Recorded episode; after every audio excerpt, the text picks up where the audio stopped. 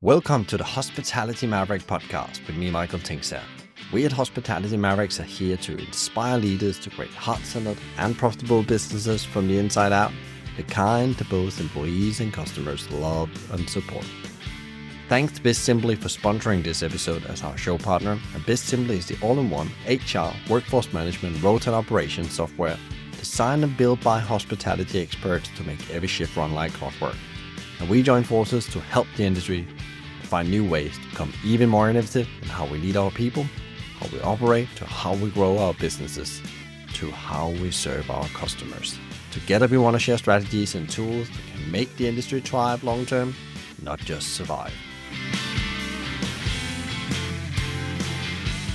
Our coach, unfortunately, not got let go at the end of that season, and uh, I played the very first game of the next season and didn't play again. And exited either two years left of my contract, and they bought me out of my contract, which ended up being great kind of. When eventually we got a deal, it was two weeks before our first restaurant oh. opened, and I went full two feet into the rest. My original plan was learn it in the background and be hands off, and I'm the way it's worked out, obviously gutted to finish the way I did with Leinster, but it stood me in good stead now with Zambrero that I really understand the operation. I could still walk into a Zambrero restaurant today and run it from open to close, do all the tasks that I needed as a team member working not only as manager or supervisor, but as a team member on the on the shop floor. Please meet Darragh Fanning, General Manager of Zambrero Ireland. Zambrero is Australia's largest Mexican restaurant franchise. They create Mexican inspired food that also help to stop world hunger. For every burrito bowl they sell means that a meal is donated to someone in need with their program Plate for Plate. In this conversation, we hear Darragh's amazing journey from elite rugby player to becoming an owner and operator of a fast growing restaurant chain. We get amazing insight into consumer behaviors and how they're changing, how you need to change your operational model, and also how you can actually use a lot of the approaches from professional sports if you want to run better and more impactful teams. If you want to get more insights on what Maverick leaders know and do, as well more backstage info on the show, sign up for the weekly newsletter Maverick Talk, 5 minutes each week that could transform your leadership and business forever. Find the link in the show notes or visit hospitalitymavericks.com and sign up there. This episode is packed with great advice on how to manage yourself as a leader when your business is growing fast. So grab a cup of coffee and enjoy. Welcome, welcome this week's conversation. And today we're gonna take a trip. Principle, we're gonna take a trip down under. We're also gonna take a trip to, to Ireland.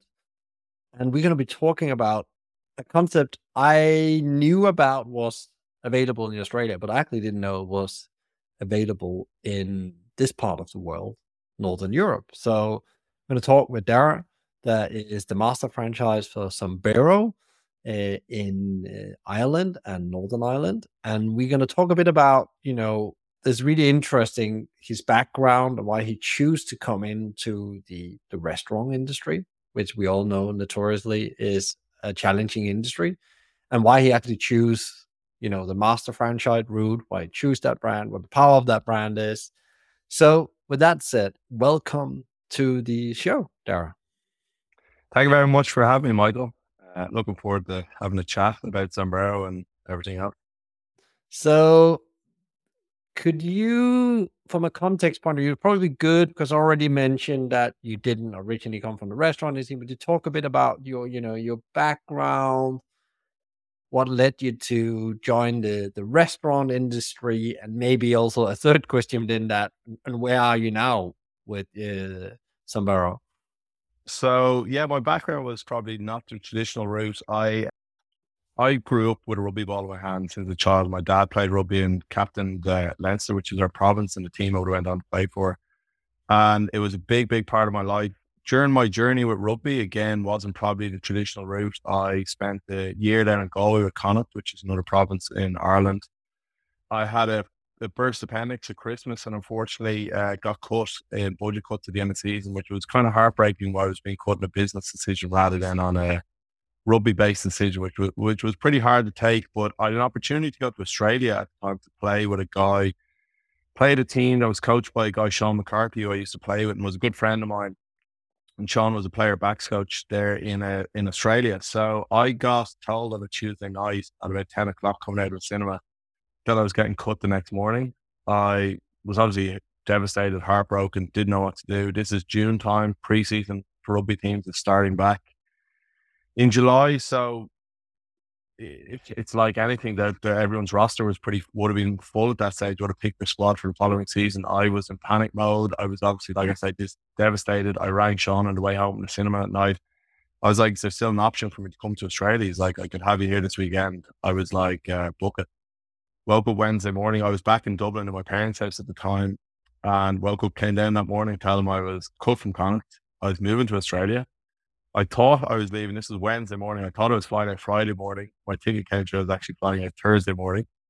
So I had a big scramble that day, got on a plane the next morning and ended up in Canberra in Australia, which was madness. Um, joined a rugby club, the Canberra Vikings there, had a great time there. But while I was there, one of the first things I did, I moved into a house with uh, a couple of Australians and one Kiwi.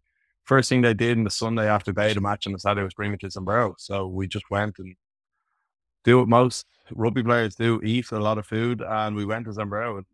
From day one, I loved it. I just ate it as a customer, but I was never sitting there being like, oh, this is, I'm going to bring this back to Ireland. This is business for me. Just ate it, ate it for my time there. I spent about 18 months in Australia and then came back and actually got picked up by my local province or by Leinster, which is would have been who my dad played for, where I grew up, and obviously the team I supported as a kid, which was crazy.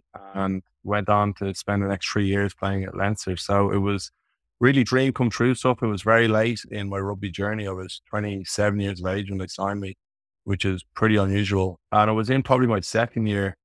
Sean, who had brought me to Australia, actually got involved with Zambrero, took it from Canberra up to North Queensland into Townsville and he came to the opportunity of, uh, I say he took it up there and it really exploded. He joined, I think he opened store 13 for him at that stage. This is two and a half, two, two years later, probably, and he was up towards store 20 already in North Queensland. He had taken on the rights of Queensland with his, with our other business partner, Shane. And he said, Zambrero looking at Ireland, you, well, they're looking at the UK. I suggested maybe Ireland. You knew the brand. Before I left Australia, I actually helped Sean for about six weeks. I opened a second restaurant, just went up, lived with him, myself, himself and his wife. Spent six weeks getting their second restaurant off the ground. And it was, uh, I literally was just doing it to help some friends out. I had some time to kill before I was going on a, a, a rugby sevens trip around Asia and uh, went up, worked for six weeks. I worked in a restaurant, did my training in the evening and it was great fun. And I learned the business then. Obviously, loved the food. I got to eat it free every day, which was probably the big perk for me at the time. And uh, so Sean then came to me with that idea of bringing Zambrero to Ireland. And his idea to head office to our founder was go to Ireland, figure it out. It's a smaller market in the UK, get a supply chain, get the operation set up, and then look down the line to go with a bigger attack on the UK. And that's that's what brought me here today. So that, that phone call was nine years ago in uh, August. I had no plans to get into restaurant business. I definitely knew I wanted to do something for myself. I was probably always been quite entrepreneurial. And then that opportunity came and I took it. Probably didn't think it was pretty rash decision, but I'm delighted I did it now. And uh, and was it the perfect timing at that point because you were still in your career? Was it, a, or did um, you have to um, make a choice quite quickly?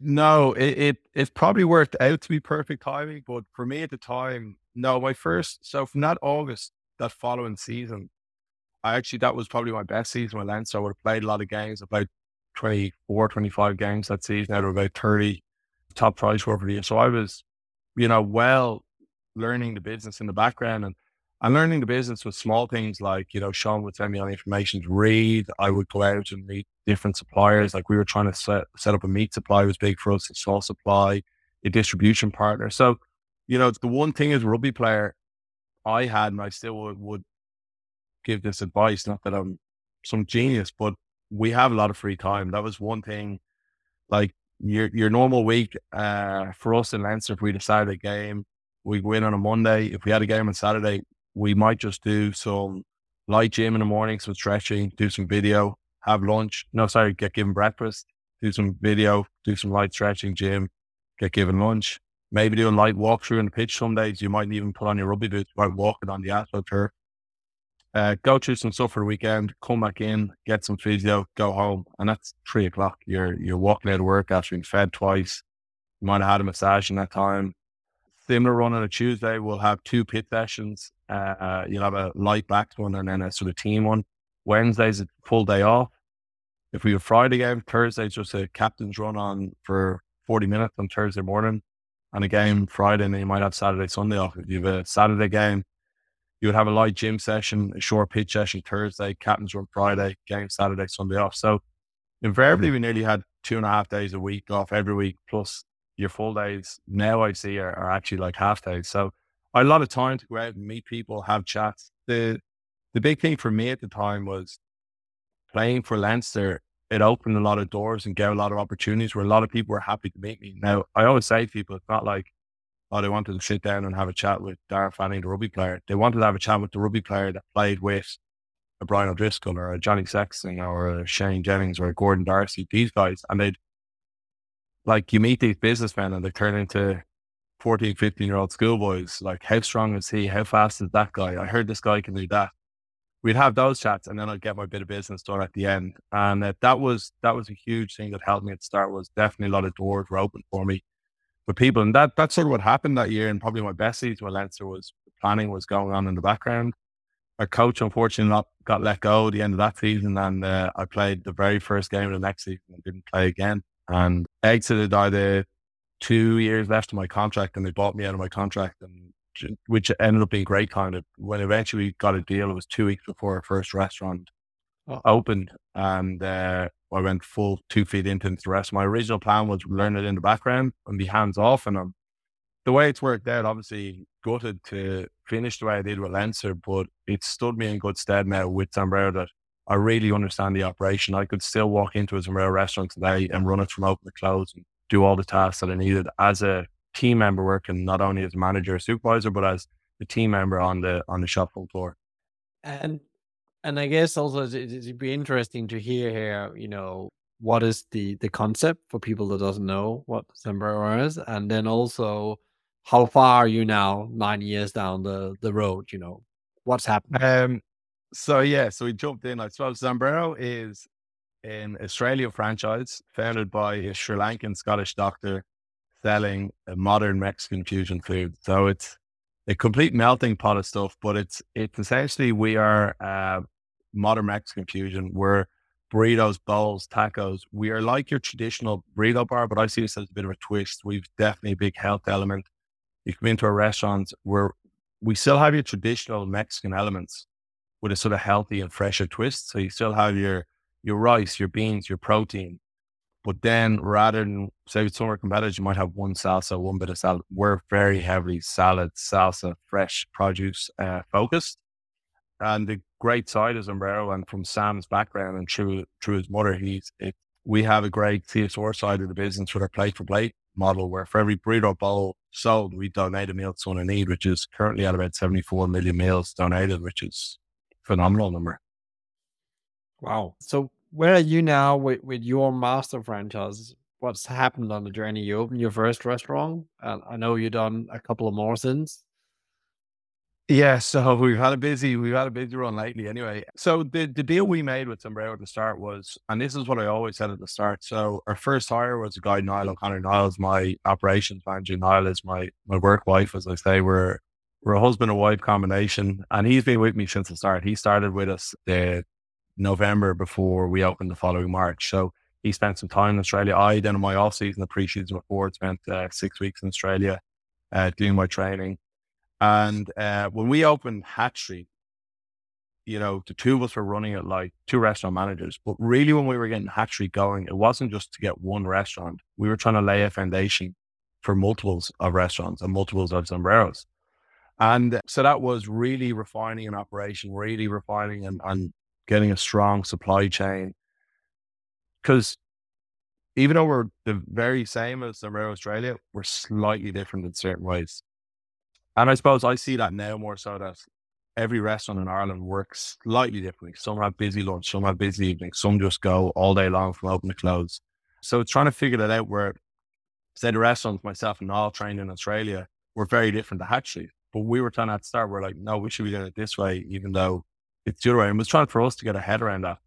So in the agreement, we uh, we have to open three company restaurants before we were allowed franchise out. So we had Hatch Street. We spent about a year getting that up and going. Eleven months later, we went and opened in Cork, which is uh, about a three-hour drive away from Dublin, which made no sense, but it's a, a fantastic location. It's actually of the 21 sites now. It's our best store in the country. So it, it, was worth it, but it was a lot of pain at the start, definitely trying to open your second restaurant three hours apart. Now, for some people listening, three hours in the car isn't much, but for people in Ireland, you can literally drive from Dublin to any corner of Ireland in about three, four hours. So it's uh, it's a, a, long way away. And then from there, we opened Pearse Street, on the north side in Dublin. And then from there, we got our first franchise partners a year later, uh, Cameron and Marina, who have Beacon in Sandyford, Dublin store. So they were always going to be the hardest to get. Getting the first franchisee is a tough one. Like I had a guy who approached me this week about a site, and I spoke to him originally six years ago. And through mutual contact, he told them recently, he said, I actually love Zambrero, but I didn't want to be the guinea pig. I didn't want to be the first guy or second guy in. I wanted to see what happened and stand back and watch. And now he's come back, you know, five, six years later. So that was the big one for us, getting Cameron Marina signed, getting Beacon open and showing now the models of franchise. Once you've one franchise partner, you when you've other potential franchisees, you can bring them and they can chat to you because they're never going to believe what I say. I can be like, oh, it's the best ever. It's great. It's this and that. They want to hear from people who are living, breathing life with a Zambrero franchisee every day. And that's what happens now. We have franchisees come invariably. I'll always say, there's a list of restaurants, pick any you want, because I know the service we're giving is good. I, I have a great relationship across all the restaurants with the franchisees and managers, and they do have phone calls with us with potential franchisees, which helps get the sale across the line across.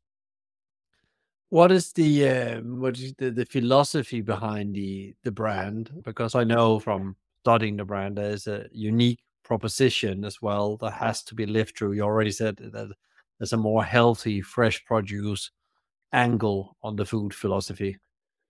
Yeah, I, suppose, and, and even since I saw Zambrero first 13, 14 years ago, it's in all the changes and trends we've gone, it's always been superfoods, health foods, healthier and healthier, plant based food, plant based proteins.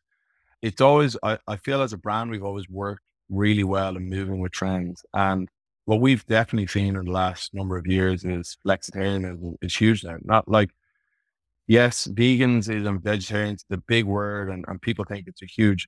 The vegans and vegetarians, as I would say, are probably the loudest of our customers, as in they're the people that think the Instagram photos most and talk about it most and get out there most. But really, if you dive into sales, vegan or vegetarian food is a small portion when you compare it to chicken or beef or pork. The the meat proteins are still way way ahead. But definitely what we've seen in the change and why we've seen a growth in that area in the last few years is having regular customers who would always be chicken burrito, chicken burrito, chicken burrito. Now we're seeing is the odd time they'll bring, do you have a vegetarian option? Do you have a vegan option? And I even know through my own friends and stuff, a lot of people wouldn't be uncommon now for people to have a vegetarian dinner one day a week. Or if I think back to kids, like, and my mom suggests my dad, we're going to have a vegetarian, he would have thought there was something wrong with her. So that's just the way the world is moving. And, and, uh, and I think Zambrero has definitely moved well with trends what is it that that makes the model unique? Because there's you can have chosen, I don't know, a million is probably over exaggerating, but there's uh, definitely tens of thousands of franchise restaurant models you could uh, have chosen around the world. Why that? Beside you were a happy customer, but why, why do you think? Um, yeah, for me, getting in somewhere was a good friend who I really trusted and saw it was going really well. Had an opportunity to go into business with him, and that that's it. You know, I still have my, I spoke to Sean twice already today. I still speak to him every day. A lot of times it's just two friends chatting on the phone. My wife does make jokes, wondering sometimes if she hears us on Zoom calls or it's like, do you ever chat about anything else rather than rugby? But because that would be our chat and it is fun, but it's nice having someone with you to celebrate the successes with. You know, I love ringing Sean to be like, even this morning call, yeah, we got that restaurant across the talking about a new site opening next year. And it's brilliant. And you can celebrate that with your friends. And I even had that with my head office crew now. You know, we celebrate wins together. And uh, that was definitely the big thing was going into business with Sean And like I say, I, I believed in the model. I believed in the product.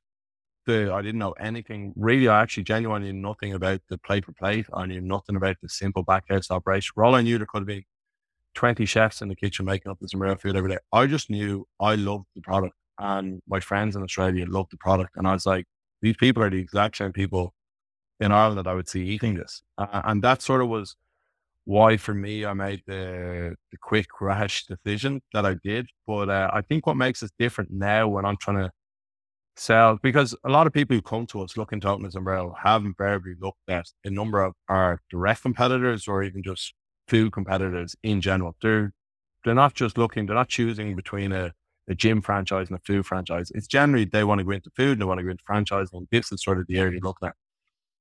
The big thing for me is the simple operation. Zambrero is so easy. Now, I don't really know much else. I've learned more over the years. I've got out to see other brands and see backhouse operations, but we've no chefs in our kitchens. You know, all our staff do all our tasks. So I know from a pal of mine involved in a, in a different franchise, their wok chefs takes four months to train up. If that wok chef leaves after four months one day, they're back to square one. We have a four day training plan. For us, it's you get a staff member in. If you come to me, want with a bit of will and want to learn, I will teach you how to open and close umbrella very, very easily. And that's the great thing for us. It is very, very simple. It's it can be simply done wrong, but it is simple as well. So that's why training and, and staff is such a huge part of our business. Can you talk a bit more about uh, that approach to training and getting? I guess it's really critical in the world we live in now with staffing and so on, like really getting people up to speed quickly. Can you talk a bit about what is the foundation of of that training and and how how do you take people through? Yeah so recruitment has has got harder. We used to put an ad up and you 200 CVs come in and you'd have all different walks of life all different from local kids in college uh, to farm students coming in studying English we hundreds and then I went stage we could put up an ad and you could be two days waiting for a, for someone to apply for it and it's got back a bit easier now but the one thing I learned since day one in Hatch Street to now is with Zambrero, you need to hire personalities. You need people to come in and, as we call it, a bit of theatre behind the counter and a bit of entertainment and a bit of chat and a bit of conversation. Because what I thought was great staff day one, day two in Zambrero is not. Like the guys, I remember in when we opened Hatch Street first, you know, lunch would be winding down and guys would run into the kitchen and jump in, washing dishes. And I was thinking, these are the guys I want in my restaurant. You know, look how keen he is. He's getting the dishes washed and and for me, I associate as a child being made wash the dishes as nearly a punishment. When actually now I don't. If I'm in one of the restaurants or washing it, it's actually a grand task because you'll be standing chatting to your friend beside you. So it's actually not as bad as I used to think as a child. But what I realized over time, it's not the staff that are running to get away and hide out back. It's the staff that are hanging around out front, chatting to customers, remember faces. Did you enjoy that last week? How was that? Uh, why don't you try this instead? I notice you always go for Chipotle. Why don't you go for mix up a little bit of red chili, make it hotter? It's that's what people love. And you know, you'd be surprised how much people just love the usual. Like that is the simplest thing ever. But some people just love that they know that's my place, that's my guy, he knows my dish and and it's easy. And uh, so that's a big thing for us with training. So uh, we have obviously our standard four day training plans. But a big thing for us with recruitment is trying to meet a young guy, a young girl who can sit and look you in the eye and have a conversation with you. If we go out more like you said, it's become a bit easier with the staffing. Uh, what is, in your view, you know, one of the pressing issues you would like to see in the restaurant world disappearing? Uh, inflation is obviously killing everyone at the yeah. moment. That's I, I remember about a year ago reading a thing and uh, it was interviewing a famous chef now and he said, you walk into any restaurant in the country now and anything you see in there is more expensive, whether it's paint on the walls to the shoes on the waiter, everything there is more expensive than it was a year earlier. And just everything is going up and up and up. And we're seeing that all the time. It's tough. Uh, again, we've, uh, we've a minimum wage increase coming in January. It's great. I fully deserve it. I know my staff deserve more money, but in line with that, we're going to have to up the price of our menu because that's just, unfortunately, we can't run the business at a loss. We've had a number of menu price increases over the last couple of years. And like the one thing I always hammer on to franchisees or managers, I've never just turned around on a Monday and go, let's up the prices next week, lads, and get a bit of a better margin. Let's be more profitable. I've only ever since day one, seven years ago, up prices reactionary to, you know, meat market trends, to labor increases, to VAT rate changes, uh, to general produce, fresh produce has exploded in the last couple of years as well and, and gone up and up in price. So inflation is very tough. And that's, I suppose, we're in the middle of quarterly reviews with a restaurant and it's been on the tip of everyone's tongue getting on the call is, you know, what can we do? And where we've got lucky as a as a brand, I think in Ireland in the last couple of years is with all this inflation, we've been growing and opening restaurants and increasing sales. So our buying power has got better and better. So instead of before, I'd send one 40 foot container, get shipped in with packaging, and it'd be packed with 10 products. Now I'm getting a, a 40 foot container with two products. So our buying power has increased, which is probably you know, cancelled out a lot of the increases we've seen in a lot of our product and a lot of our Zambrero branded products anyway, particularly packaging, which is something that skyrocketed yeah. for independents or the coffee shops and stuff the last few years.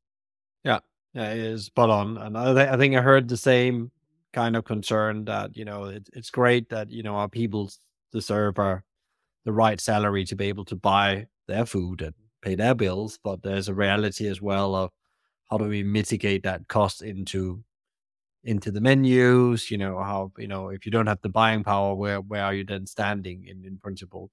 Absolutely i think you're very spot on that. Eh, what are you doing besides menu? Is there other things you're thinking as a large organization now that how you're gonna manage that for the next six months? Hopefully we'll see inflation starting to come out but we also know inflation and price increases are two different things. When prices go up they rarely go down to the same again. Yeah and and that's that's the truth as well. Like you know, you don't turn around six months time and go, "Oh, our tomatoes have come down by euros. Let's drop them." That doesn't happen. Everything is. But I feel in. Uh, I think I mentioned it before when spoke. Like I'm nine years on this journey now. We've had Brexit, we've had the Ukrainian war, we've had COVID, we've had you know all these different increases. With the Suez Canal thing, with with containers skyrocketing. We used to pay fifteen hundred dollars for a container, then it went to fifteen grand for a container, and with all these crazy things. And at the end of every one, it's always like, oh no, in a couple of months, everyone will be back down. But all that I've seen is something's finished and another thing starts, something's finishing and another thing starts. So it's probably been one of the hardest decades to be in business, but it's been, yeah, obviously a lot of learnings, I would say, in the last uh, number of years. With all these problems, you have to come up with solutions quite quick. Yeah, and I guess also these obstacles just make you better because if you overcome them, then they've been ingrained as that's how it is. This is how the world is. And I, I guess like the, the, ones I've seen, uh, that you feel that they really, you know, they've been, they doesn't mean they haven't been frustrated, but they really used them and said, okay, we have to use this to make it an advantage. We almost need to go through the pain. And I, and I think it leads very closely to the next thing actually I want to elaborate on. And you probably answer it because you come from the sports world, which is you said you are not drafted you were like told you're out of the squad. So that's also like, I mean, sports person, that means that I don't, I can't use your skills. You, you are, you are, you're not good enough to be on my team. I love to work with the team over at Bizimply because they are always striving to get better. 1% better every day. So I had to share this with you because Bizimply have launched a new blogcast which highlights some of their favorite Hospitality Maverick podcast episodes over time. And if you're new or hardcore super fan of the show, this is a perfect opportunity to catch up with some of the standout episodes from our massive back catalog. The Bizimply team has and will be extensively transcribing interesting moments from each episode while providing some new insights on our brilliant guests, the Mavericks. There's already some great write ups with Mavericks like Chef Chantel Nicholson and the co founder of Zingerman's community of businesses, Ari Weinzweig. Find them at bizimply.com slash blog and click blogcast on the right side menu. Enjoy. Yeah, it, it's definitely look, it was my dream to play professional rugby and, and I got to, to do that, but I got to see the back end of it. And no matter who you are, like I was a, you know, tiny wheel in a cog, but there's some superstars in there who come to the end of careers and they realize you're a piece of meat. You might have made this, you might have played for 10 years for this club, but they're not just going to be like, oh, we'll give him a two year extension at his old wage because he did so much just five years ago. It's literally what value are you to them now? And it is quite ruthless. But back to what you're saying there is like for me in business in the last number of years, we've I've probably learned the most through the stressful times. So, you know, it's great when restaurants are flying and sales are going great. Yeah, you want to try to understand what they're doing well, but it's it probably the other side is where I've seen the most. Where now restaurants have gone through poor periods, or COVID was a big one for us. Where we really our business wound down in the space of a week. Like literally sales just stopped. And then you're trying to figure out how to get them back on. So you're back to square one. And and it's definitely through them times we've learned and understood somewhere where we were used to walking into restaurants before COVID, it could be seven, eight people on the on the line. And next you're running, trying to run a restaurant with two people. So you're trying to tweak operation, you're making changes and you're learning things. And uh, that's where we've definitely learned the most. It's great to watch the the top restaurants, the number one restaurants, see what they're doing, but it's definitely we've had stressful times like this we were talking about earlier when you know, containers are were meant to arrive a month ago or a month late. You're trying to come up with, with solutions for substitutes or, or different things or packaging or increases are happening. You're wondering, okay, how can you try to work this as best you can? So they're probably the times you learn the most. And yeah, definitely coming from a sport background, you you do learn resilience. Like I didn't win every week. I didn't get picked every week. I got dropped as much as I got picked. So you're used to getting knockbacks and setbacks, but it's just sort of about trying to keep going and keep uh, keep driving forward and keep trying to stay positive. And that's what I've always done with Zambrero. And it's great now. Like, it's not like I'm going to sit back now and be like, okay, we're done now. Like, I've still lots more I want to do with Zambrero, but it is satisfying now to see where we are now. Like, it was probably hit me when we were opening uh, Minute there last May. It was restaurant 17. And it wasn't, we were doing an induction with the staff and I was sort of chatting to them. And it was just as I went up to chat uh, Niall offer said, great, there's a store 17. And it was only in that moment it hit me. I was like, oh my God, we 17 restaurants. It just seems like such a huge number. It feels like a couple of years ago, we two, three, four. And it's really skyrocketed. Um, we're, we're at 21 now. We've another five happening before next March. It's really starting to escalate. Uh, but that's not saying we just want to stop. There's, there's lots more we've got to do, but we also got to look back and focus on our Hatch Streets, our Pearse Streets, our restaurants that are seven years open. How can we keep them, you know, fresh and vibrant and changing and keeping the customers happy. What is like your because your ability as you know you're growing the organization. What is your ability to you know be positive? How do you do it? Because I guess everybody has different ways to manage that. What is like your secret? Is there any like you know some people meditate um, and meditate, but what, what what is it that you do to to get through that? Because it is hard. Um, I see a lot of people actually break on that, break in the obstacle because they don't have some kind of this is what I'm gonna go and do when it's tough.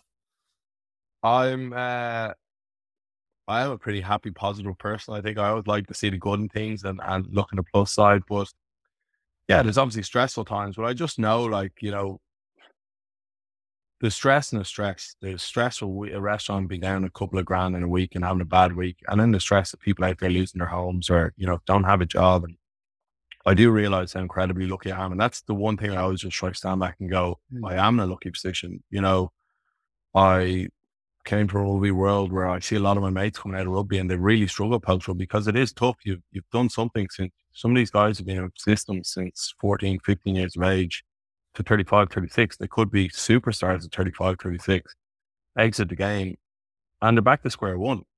Like they've, some of them mightn't gone to college. They've no life skills. They go in, start working in companies. They might get a, a nudge into a company because of who they are, but they realize when they get into a company, they have years of experience to catch up on. And there's guys 27, 28 who are, who be working in these companies for five, six years and have five, six years experience. And college is great, doing masters or diplomas or extra things, right? But for me, life experience is huge. And like the amount I've learned in seven years just in business is crazy. Like college can teach a certain amount, school, but it's life skills a lot of time. And it's actually being on the front line or being in the business working. So I do know how lucky I am at that. You know, I do work hard. I, uh, but on the flip side, if you rang me to play golf next Friday morning, I could move my schedule and play golf next Friday morning. So I am very flexible like that you know, to take holidays, work on holidays, and uh, I'm probably lucky enough that I get a few, couple of trips away a year with my mates where I just get to completely switch off, and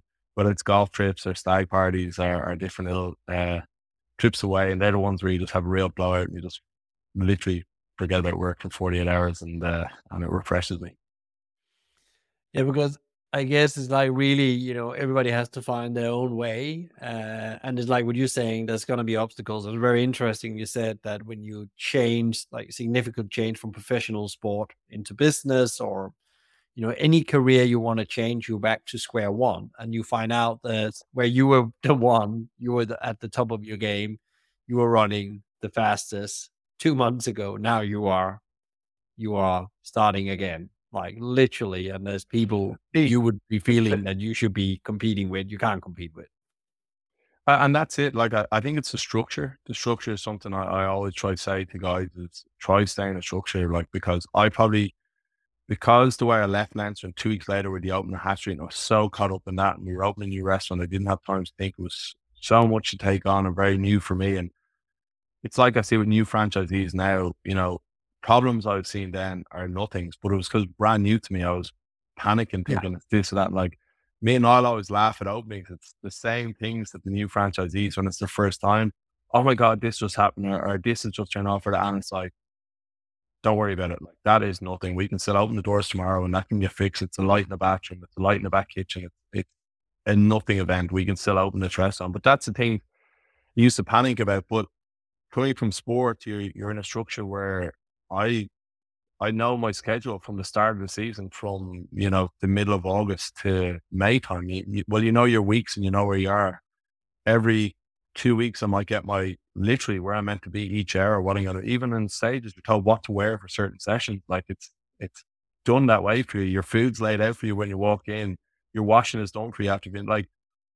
It is a very, it's a great life. It's a very easy life. It, it comes with its own stresses and own you know, hardships where you do have to be quite selfish, you know, you do have to be very focused on yourself. And, and, and for me at the time, I wasn't married with kids, but I do envy guys who play professional sport who are married with kids because I see having kids now, that would be extremely tough trying to play sport and have kids. And, you know, you, you've born in the house and you have a game on a Saturday that you're not meant to help your wife with, like, and that, that must be tough.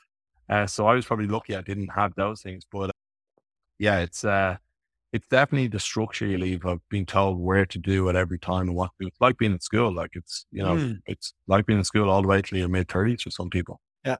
Yeah. And you can see as well when you, you know, what you need to learn young people when they come into the job market. And you probably see that in, in your business as well is actually learn how to work because that's not like school. There's no one that's going to tell you, you need, you know, maybe learn them just how to actually show up and, you know, how do you prepare yourself and all those definitely things. You don't learn that. For me in my role, it's it took me time to understand what I need to be focusing on. Yeah. Like I was probably too focused on, on minimal nothing tasks that aren't going to grow my business. And that's the attitude I started having to say, yes, I could, you know, I used to do silly things like someone would ring in to Hatch Street sick. So I jump in and work a lunch rush in Hatch Street. Oh, sure, it's only three hours. But it was three hours out of my day where I was trying to plan for a bigger project down the line. But really looking back, I shouldn't have done it. It was great that I was really getting hands-on experience and learning the restaurant. But at the when we started to get number one, number two, number three, I need to start thinking of a whole group of restaurants rather than oh, I could save this restaurant forty quid in their labor today. Really, the bigger picture is well, how can I grow these four restaurants by a thousand euro rather than saving one forty euros? So it was for me understanding what to focus on because no one tells you. It's not like I go back to sport and rugby, at the start of a week, we've a, a plan and a goal, and the coach is telling you, we're going to beat this team. This is how we're going to do it. This is our folks for the week and go on. Now I went to a situation where I was, I suppose, the boss, uh, which I still think is funny thinking about myself like that. But I then had to think, okay, how am I going to lead this organization for a week? How am I going to, what am I meant to focus on? And it definitely took me time. Look, Sean was very hands on at the start, uh, very hands on in the business sense. Now, like I said, we just get on the phone and slag each other or, or chat about sport and stuff. But back in the day, he was very hands on as a mentor for me and, and, making me understand what I need to focus on, the areas we need to go, in the direction we went in the business. Now it's he, you know, day to day wouldn't have much. It would just be bigger stuff. We would we would bring him in the conversations. Um, and yeah, and that was from I suppose learning from him over a number of years. Have you taken some of that structure, you know, because I, I believe really much in structure and, you know, consistency is really important as you're growing an organization, especially in the speed you're doing. Have you taken some of that from, from your sporting world as well? Like, okay, we know that, you know, to get the, the best out of your team now, which will be your HQ team and your franchisees, I also need to be very clear about direction and purpose all the time. Yeah, I, I think it's something I need to improve on because uh, I don't know if any of my head office will listen to this, but they'll probably laugh because I sometimes change my mind on things from not even from day to day, from hour to hour. And I have this idea for something and I run with it and then we might cancel it, we might do it. So I can be quite impulsive like that. And I'd say that for them is quite tough at times. But yeah, definitely I've become better at trying to narrow the focus as a group and set the targets and and what are we aiming for and you know, someone said to me before, a good friend in Australia who has a number of McDonald's restaurants, and I spent some time with him last year when I was over there. And I remember the big thing for him is sales trumps everything else. He's like, you can have all the best of this and this and this. If your sales are going up and up and up and up, that's all you need to worry about. The other things can take care of themselves. But he's like, great, we could focus on, you know, narrowing your labor down to this. But if your sales aren't growing, what's it mean? You know, sales trumps everything else. So you need to focus on if I'm doing this task, can improve sales. And that's and that's it. And and that does knock back the training. Yes, training knocks on the sales because if you have poorly trained staff, people aren't going to return. So the big thing for us now is uh, the big focus for us is training because staff are our business, the front line. And Zambrero is a really easy product to make, but it's really easy to make wrong as well. And you want to just, as you get bigger, and you mentioned the word consistency there, as a franchise, we have to be consistent. You want to know if you walk in Zambrero Collins Street, have a burrito. The next day you walk into Pearse Street, have a burrito. The next day you go to Hatch Street. It's the same burrito. You don't be like, oh, that one's huge or that one's really small or geez, they lash loads of rice in that one or loads of cheese. We have to be really regimented. And uh, and that's protecting everyone. So I always say to staff, like, you might think, oh, I know, I'll load this guy up with a burrito, make it massive, but then it makes it hard to roll. You can't eat it properly. And then it sets the perception for him that he comes in the next day, he's expecting this monster, gets a normal sized burrito, and he thinks he's being shortchanged. So consistency is a huge one for us in our brand and, and training is, is definitely a big focus for us next year. Well, it is always, but it's just something we've been chatting about with a plan, a new operational team plan we have for next year. Training is yeah. definitely a, a big plan in that. What would you be your top advice for, you know, other leaders that want to build a, a better business as a force for good out there. Because as you mentioned you the, there's a lot of good business been done in, in the wider organization but also you give a you get you make lots of impact. You give lots of meals away to people in, in need. But what would your top advice be to people? Because it's really interesting i guess you were talking about when you talked about with your your australian friend and i have a mcdonald's background as well exactly your role is to understand how you increase the the sale and the productivity. That's the only role you have, and we, if you're doing that, you're in the right direction. Anything else doesn't really matter. Yeah, I, I suppose the plate for plate side of business is huge. It's it's it's an amazing initiative. It's a Sam or founder says it's in the DNA of the company, and it really is. We don't we don't bang a drum about it. We're not in your face being like, oh, look, we're, we're giving these meals away. Look, look, it's, we talk about it. We have meal counters in our stores. And if, and if a customer asks a staff member, our staff members are trained and they're dancing. It's something on, on the audits that our operations team grade in the site and do. And they'll, one of the parts of the audits, they'll pull a random team member aside. They'll ask them a number of questions on plate for plate, you know, how many meals are donated? What are the meals? Where are they going? Who's their charity partner? Just so, because what you don't want is a customer asking a staff member, like, I don't know, I don't have to know what that is there. You want them to be able to have a conversation, explain what we're doing and the amazing impact. So we've ha- ho- hosted down Ireland the last two years. We had a smaller one last year, uh, a meal packing event where we actually bagged meals. So the meals we donate uh, is a small bag. It's got rice, lentils, soy. It's got a small sachet of mineral and minerals. And each bag contains six meals. So it's a little uh, three, 400 gram bag of rice, lentils, soy they go off around the world to many third world countries, and in the local areas, then they would make their own broth to or seasoning with these things. Now, I uh, I was lucky enough in twenty September twenty nineteen, so just pre COVID, so it was an amazing time to see it because when COVID happened, it really opened my eyes. So I went to South Africa to Johannesburg, and I got to see firsthand the the plate for plate project in motion. So every year, somewhere do a fusion trip they call it. We our ops manager Niall went last year.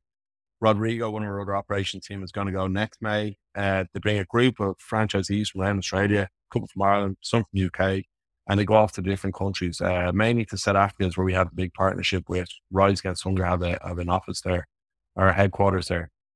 And I got to see that firsthand, and it was it was such an amazing trip. It was great to connect with other Zambrero people and, you know, chat to the Australian franchisees and realize it's not just my restaurant that staff turn up late for. It's not just my restaurant that staff decide I've lost my hat or I've lost my uniform. We're all living the same life, whether they're Irish Australian, we're all the exact same.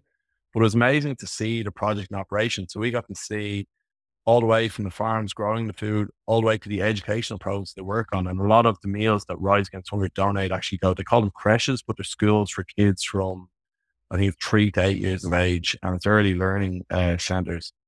The kids know if they go to each other, they get, fed twice a day. So uh, we went, we went and saw those crashes. We distributed out the boxes of meals. We actually one of the crashes ate the the meals. I remember a guide had told me we're going to wait till Thursday because the lady there makes the most amazing meal with the with the rice packs.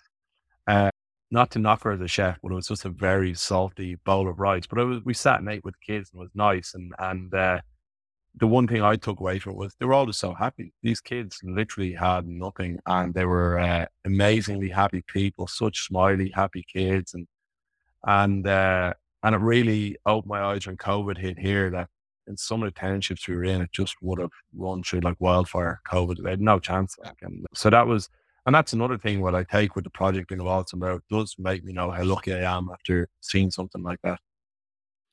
Yeah, I get also it feels good that when you open your business every day, you know there's besides there's a good business reasons to do it. Also, it actually gives something away that's bigger than running a business. It gives life. Yeah, and I'm sorry, like I mentioned, our meal packing day this year, we bagged over 100,000 meals in my old school hall. We had over 350 volunteers come in over two wow. sessions with DJ, with music, and a lot of the volunteers that turn up today were just Zambrero regulars who turn up for the phone at some of our so your customers uh, showing up. Some of our customers, yeah. And that that was the amazing thing. We had it for, for we had a smaller one last year. And the amazing thing that I got out of that there was going around meeting people and just hearing the different stories. Oh, we just eat.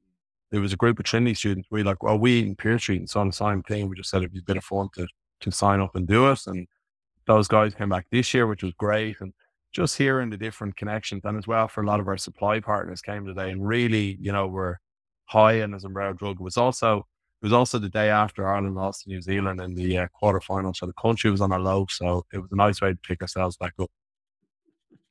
Yeah, I bet you. I bet you. What What would you say your top learning has been the the last couple of years as a, a business owner? Any any learnings you can share with people who say that um, cemented for you? I think that was definitely something I took from Australia last year was, you know, making sure every day you're focusing on growing sales. Uh, and, and growing sales, just like I said earlier, that could be training. Good, well trained staff helps grow sales. Good marketing campaigns helps grow sales. Good operational restaurants helps grow sales. Good quality projects. Uh, so it's sort of understanding my focus was probably the big thing. Cause like I say, I didn't have anyone be like, this week you need to focus on that that week. So I probably got a bit more target driven and uh, sales driven that way by knowing the numbers, setting my targets for the year, knowing what we have to do. And it's it's a goal to achieve and a goal to work for. And I suppose you're used to that in sport. I was setting goals and setting targets. It's probably something I didn't do in the early days. And I probably drifted month to month, you know, quarter to quarter, year to year. And, and definitely the last couple now I've got more focus and I've so I was just listening to people. I love meeting people and chatting to people and hearing their story and, you know, getting advice off people, uh, just meeting people for coffees and stuff through contacts. Definitely as I've got more into the so restaurant or world and I've been to more events and stuff. I probably didn't go to a lot of networking events when I was younger. I didn't as a question. And now I realize the the contacts you can make, the connections you can make, the stories and you know, Just Eat were very kind to bring me to the Champions League final in Turkey last year. It was a bit of a junket, but I actually took a lot from just sitting around with other people in different restaurant businesses, just hearing, chatting to them and made connections. I've actually done some stuff in the background with, with one of the guys I met in the trip and that's definitely a big thing is networking. And it's something I actually do say to like I've done a few talks to current players through the Players Association. And like I said earlier on, I was in a privileged situation being a, a Leinster player and getting meetings set up for me and people would open the door and people would have a chat. And the thing I was trying to say to guys was, you know, uh, I know you're wrecked. I know you're tired. I know you think it's hard, but trust me, in a few years' time, you work in a job where you're in there at seven in the morning, you could be leaving the office at 10 at night. That's hard work. And then you could be coming on to a family and kids and wife, and, and that's tough. So I just said, try use your time. You know, if doors are open, if you're invited to events, go and don't just go to events and stand in the corner. Go around, meet people, chat to them, hear the story. If you have an idea on a, an area you might work like working, you know, go ask, could you one day a month for one half day a month, you know, for six months, see do you like it, understand it. Because what I've seen with a lot of guys, they might be leaving the rugby world and be like, I want to get into finance. I want to get into corporate finance. They get into corporate finance at 35 after leaving rugby and they're a year in, they're like, actually, I hate this. I want to go into this. And why not figure that out when you're still playing? And, and then if you realize at 25, while you're playing, you like it, you can try grow a network. And like I try explain to them that you know, you might have mates sitting in college or a master's course now who would give anything for a sit down with the head of a, a big company in Ireland. They don't have that luxury ringing them up and asking for a chat. You have that luxury that you could be, you could be a, you know, starting for Ireland because you're in a world in rugby that you're not going to make enough money to finish, pull your boots on, play golf for the rest of your life and, you know, chill out. You're, you're going to have to have something to fall back on post rugby. So that would be the big thing for, I would say to guys, Great. Where can people find out more about you, Zambrero? Where should they go? What's the best place online? Our Instagram, so Abigail does our marketing, runs a good Instagram for Zambrero Ireland. So that would be our generic update. And find me on LinkedIn if anyone wants to connect ask questions, send me send me mail. I'm very happy to pick up phone and have chats with people. And I do and I have like I said, because a lot of people were so good to me at the start and you know, I am quite young. I am quite still pretty inexperienced, but I have learned a lot over the last few years that, you know, I could pass on to. A lot of guys would pick up the phone to me like, I'm thinking out in the coffee shop. What do you reckon? And I don't know why, but uh, a lot of people have this dream of opening a coffee shop and it's, it's not as easy to think. And everyone has this other idea that, oh, there's so much money to make in coffee. First of all, you want a good barista, you're paying for a good barista. You want a good coffee bean, you're paying for a good coffee bean. You want a good machine, you're paying for a good machine. You want to be in a good location, you're paying for it. Yeah, there's a bit of a margin on the coffee that comes out to what they sell, but when you add everything else in, it's not that much. And if you sell a lot of three, four euro coffees to have a good life at the end of it, you have to have multiple sites. So it is hard. So it's just trying to, you know, set guys' expectations sometimes or at a coffee shop and at five grand I want to open it. Well, the five grand won't even buy you a machine. So you're you're gonna have to look for more money somewhere else. So it's just uh, if anyone did want to, yeah, I'm uh, on LinkedIn or finding you on you there if you want chat. Right, we'll put that in the the show notes as well. Thank you so much for for coming on the show, sending you and the team power and energy for the exciting journey ahead. It's a busy, busy first quarter I can see ahead for you guys. Yeah, yeah, yeah, yeah. yeah. No, it's uh, it's been a amazing last year, but uh, very excited for next year. We just restructured our operational team, like I mentioned briefly earlier. We've a number of new restaurants opening. We've uh, a manager from one of our current restaurants was leaving, which would have been a, a shame to see leave the brand, but I'm delighted that he's actually going to move and move into our operations team now full time. So he's going to stay in the brand. So it's all about trying to keep good people in the brand for me, and that's that's what it is, and that's what we're lucky enough with. Like our franchisees, like like I said, we're having the quality reviews, and I'm not dreading one of the phone calls I get on and have chats because one, I know they're trading well, and one, I have a good relationship with them. So it's nice to have conversations. So, uh, not wishing away this Christmas, but uh, looking forward to Christmas. But I am looking forward to next year as well. Great, great. Good luck there. Thank you. Thank you. I really appreciate that you're listening in. So if you enjoyed today's conversation, please share with others, rate it or give it a review, or subscribe to one of our channels, which all can be done via the website hospitalitymavericks.com. I believe that reading books is key to become a great leader. So I've helped you with a curated list of some of the books that have impacted the guests here on the show and myself over the years. find it on Hospitality Mavericks website, hospitalitymavericks.com, under the reading list. A big thank you to Bizimply for supporting us, bringing great insights, strategies, and tools to help leaders to become better every day. Check them out at bizimply.com on their social at bizimply or bizimplyhq. You can also email them directly at podcast at bizimply.com. If you have any ideas and feedback for the show or other thoughts, reach out to me via LinkedIn or my email, michael at hospitalitymavericks.com. I'm Michael Tingsager, and you've been listening to the Hospitality Maverick podcast show. Be Maverick.